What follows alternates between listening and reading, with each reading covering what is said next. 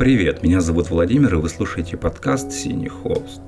Сегодня будет немного необычный выпуск. Я хочу его посвятить небольшому топу книг по философии, с которых, на мой взгляд, стоит начинать именно чтение философских текстов. Я еще раз хочу акцентировать а, внимание на этом моменте, потому что я говорю не о том, с чего начинать вообще вхождение в философию как определенную интеллектуальную традицию. Нет. Я говорю именно о топе книг, более или менее, на мой взгляд, доступны неподготовленному читателю. И я, конечно, понимаю, что это мой выбор, а, и он не репрезентирует какое-то абсолютное понимание того, с чего действительно стоит начинать а, чтение философских текстов. Если совсем строго, следует начинать с того, что ближе к душе, ближе к какому-то настроению. Это так. Но если этого настроения нет, то это не значит, что его нельзя выработать. И вот мой как раз-таки топ, как мне кажется, может позволить э, приблизить к формированию некоторого философского вкуса, формированию вкуса к философскому чтению.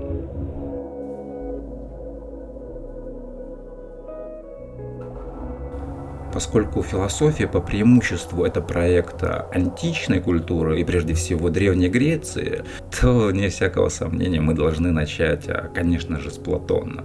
Нет, я очень люблю ранних греческих мыслителей, так называемых досократиков, особенно Гераклита и Парменида. Но читать их не подготовившись будет достаточно проблематично.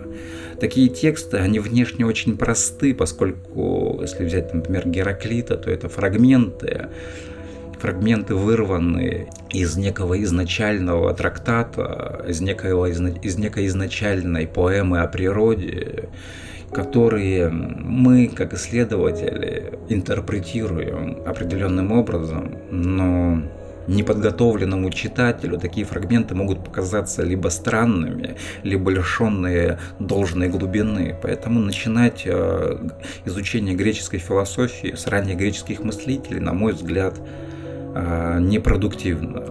Э, я имею в виду самостоятельно. Я если у вас есть преподаватель, который сможет вам объяснить, как следует понимать и как не следует понимать определенные фрагменты, определенные элементы ранней греческой мысли, то да, здесь вопросов нет. Но мы говорим сейчас именно о некотором индивидуальном прочтении, при котором у вас нет возможности обратиться к профессионалу, который работает с этими текстами. Но поскольку все-таки я говорю о том, что мы начинаем с Греции, то, конечно же, мы должны говорить о Платоне и прежде всего об апологии Сократа. Это ранний диалог Платона, в котором мы сталкиваемся с ключевыми идеями всей платоновской философии. Нет, конечно же, глубина Платона, скорее все-таки будет раскрываться в других диалогах, например, Парменид или Государство но в этом диалоге нет той тяжести и тех противоречий, с которыми сталкиваемся в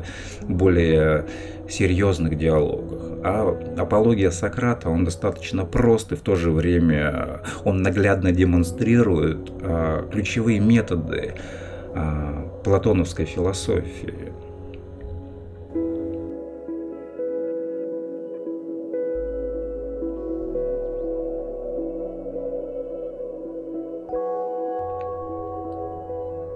Следующим текстом, э, который я ввел в свой топ, это Декарт «Рассуждение о методе». Конечно, между Платоном и Декартом огромная пропасть, я это понимаю, но опять же возвращаемся к тому, с чего мы начали. Я говорил о том, что если мы будем брать тексты, которые лежат между а они, конечно же, есть, то есть большая вероятность, что они будут просто непонятными. Не будет ясна, не будет ясен контекст, в котором мы должны этого понимать. А Декарт и его рассуждения о методе – это очень демократичный текст. С этого текста вообще начинается демократизация философии, позволяющая каждому, обладающему разумом, обладающему здравым смыслом, размышлять о вещах, о себе, о мире – о бытии в целом. Декарт дает такой инструмент каждому, кто обладает разумом. С философии Декарта начинается эпоха разума, эпоха рациональности. И рассуждение о методе – это прекрасная иллюстрация того, как функционирует именно рационалистический дискурс.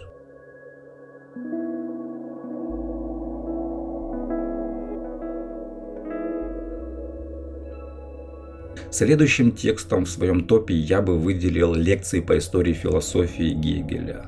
Эти лекции опубликованы в трех томах, но хотя бы нужно начать с первого тома, в котором Гегель, а, кроме всего прочего, дает введение в историю философии. Дело в том, что именно с Гегеля начинается история философии как определенная дисциплина в рамках самой философии. Более того, в этих лекциях мы сталкиваемся не только с историей философии, что само по себе очень важно, но и не в последнюю очередь мы сталкиваемся с мышлением Гегеля. А без Гегеля философия, ну, она слишком бедна будет. Так или иначе, к Гегелю мы должны будем приходить и прорабатывать ключевые его идеи. Но с чего начинать изучение Гегеля? Если брать самого Гегеля, то это все-таки будет наука логики и последствия феноменология духа. Но такие тексты, опять же, неподготовленному читателю читать будет достаточно проблематично. А вот лекции по истории философии, они так же, как и сочинения Декарт, они очень демократичны и не требуют большого интеллектуального багажа, который был бы необходим для того, чтобы эти тексты были прочитанными. Но я сразу хочу обратить внимание, что лекции по истории философии Гегеля, они а, к ним нужно немножечко критично отнестись в плане того, что Гегель все-таки рассматривает историю, философию и конкретные философские идеи под своим углом зрения. Да, он рассматривает историю философию как некое единство, и это очень важно для понимания того, что вообще такое история философии. Но тем не менее, взятые отдельно ключевые философские идеи, они осмысливаются именно в контексте гегелевской философии, а не как таковые. Но это отдельный вопрос понимания того, как мы вообще читаем историю философии, потому что можем ли мы прочитать того же Гераклита или Парменида, так, как он был написан. На самом деле нет, не можем. Это всегда определенная интерпретация. И Гегель дает блестящую интерпретацию ранних греческих мыслителей. Особенно это касается софистов, потому что а, до Гегеля и вплоть до сегодняшнего дня, так или иначе, мы сталкиваемся с некоторым негативным отношением к софистам. Но Гегель был один из первых, кто обратил внимание на положительные качества софистической философии. И это блестяще дает понимание того, как можно еще раз понять, казалось бы, привычные тексты.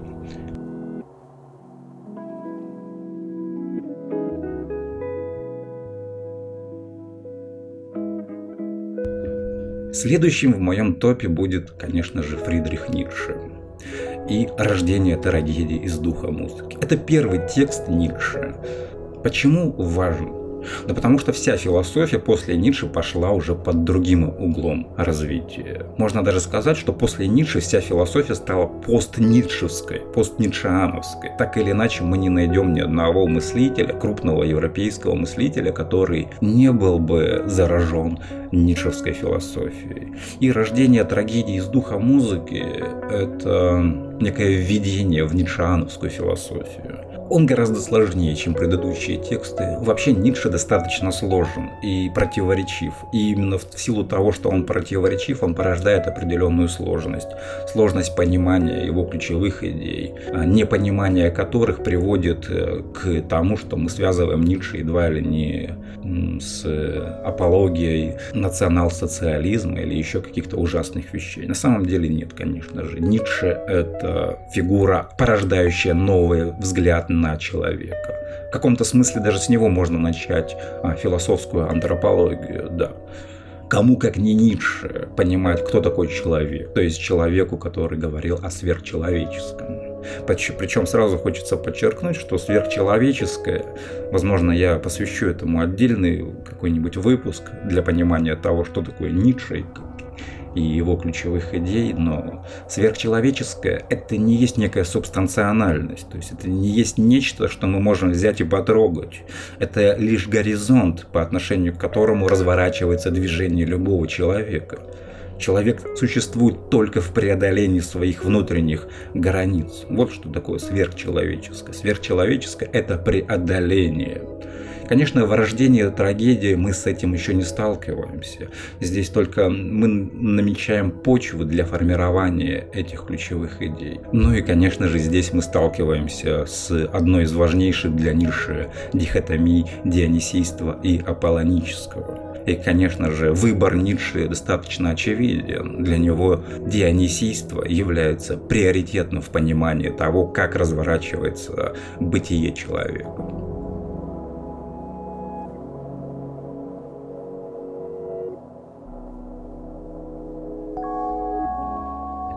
Следующий текст в моем топе – это лекции о Гераклите Мартина Хайдеггера.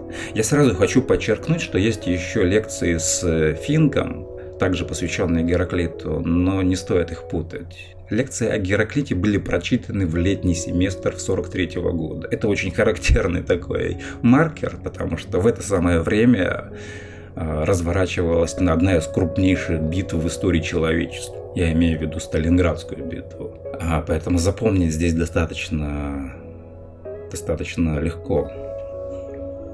Почему эти лекции важны? Во-первых, они дают прекрасную иллюстрацию интерпретации мышления Гераклита. С другой стороны, они вводят нас в понимание философии самого Хайдеггера. Здесь мы сразу же находимся почти в той же ситуации, в которой мы находились когда говорили о Гегеле. Здесь мы сталкиваемся с достаточно демократическим текстом, который позволит нам войти в философию Хайдеггера. В то же время позволит нам немножечко проиллюстрировать возможность интерпретации ранней греческой философии в лице Гераклита. Поэтому мы здесь одновременно стоим на двух основаниях. С одной стороны, мы находимся в истории философии, потому что с Гераклита, конечно же, стоит начинать изучение философии. Но, как я уже говорил, если мы откроем его фрагменты, не подготовившись, то есть большая вероятность, что мы закроем очень быстро эти фрагменты, потому что они будут нам не ясны. Они требуют определенной практики интерпретации и комментарии. Хайдегер, конечно же, как и Гегель в своих лекциях, он по-своему это интерпретирует. Многие филологи критикуют Хайдегера за его самовольство, с какое-то даже самодурство, может быть. Но это не избавляет а, тексты Хайдегера от того изящества мышления, с которым мы сталкиваемся в этих текстах. Хайдегер привлекает к себе именно этой изящной игрой мышления. Так же, как, кстати, и Гегель. То есть для меня, как для философа, интересно не столько содержание каких-то ключевых идей. Это все, конечно, замечательно, но гораздо интереснее посмотреть, как мыслитель разворачивает мышление, как он играет с интерпретациями.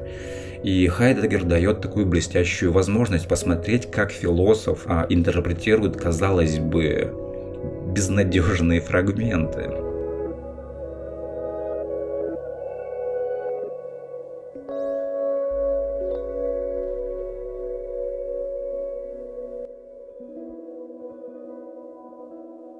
Следующий текст в моем топе – это Ойген Финк, или Евгений Финк, иногда его так э, переводят. И именно основные феномены человеческого бытия. Тут нужно два слова сказать о том, кто такой Финк, потому что многим он неизвестен. Это ученик Гуссерля, это коллега Хайдегера. Это феноменолог, э, в котором мы находим предельные философско-антропологические основания. И именно об этом текст э, Финка. То есть здесь мы сталкиваемся с тем, как мыслитель схватывает ключевые феномены человеческого бытия и интерпретирует их в онтологическом контексте. Это достаточно простой текст, опять же, не требующий большой подготовки со стороны читателя, но позволяет ввести а, читателя в понимание ключевых а, феноменов человеческого бытия.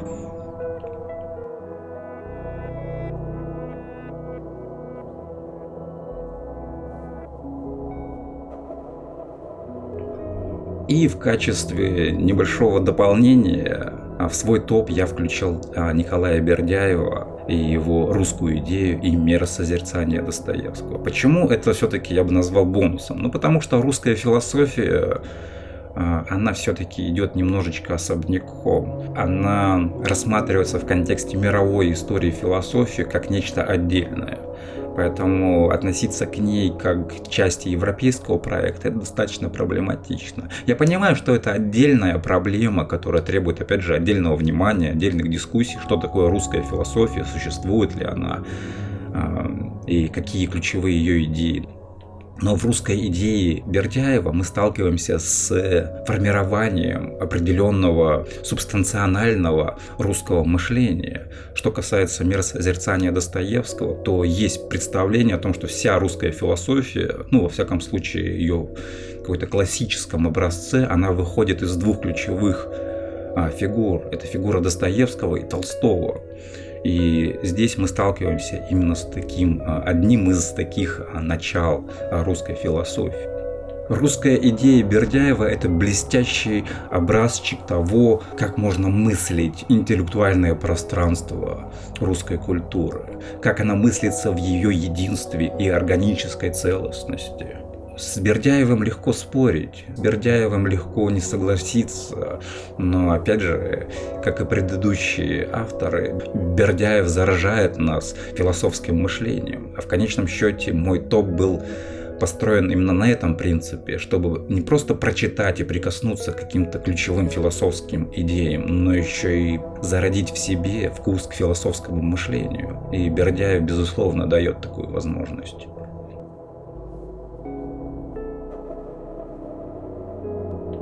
Ну что ж, я понимаю, что мой топ получился не бесспорным, я понимаю. Особенно если мои коллеги это послушают, они найдут к чему придраться и сказать, что я чего-то там пропустил, чего-то там не досказал. Какие-то книги, может быть, лишние, какие-то, может быть, недостающие. Это все, конечно же, да. Но я решил сделать небольшой подбор, поэтому если вдруг мой выпуск вам понравится, и если вдруг он получит какой-то отклик, я с удовольствием выпущу подобные ролики, посвященные уже каким-то отдельным философским темам. Например, топ книг по философии любви или по философии смерти, топ по антологии, топ по гносеологии. Все это, конечно же, возможно. Но я сделал такое общее, общее введение в понимание именно ключевых основ философского мышления. Надеюсь, было интересно. Спасибо вам и до новых встреч. Пока-пока.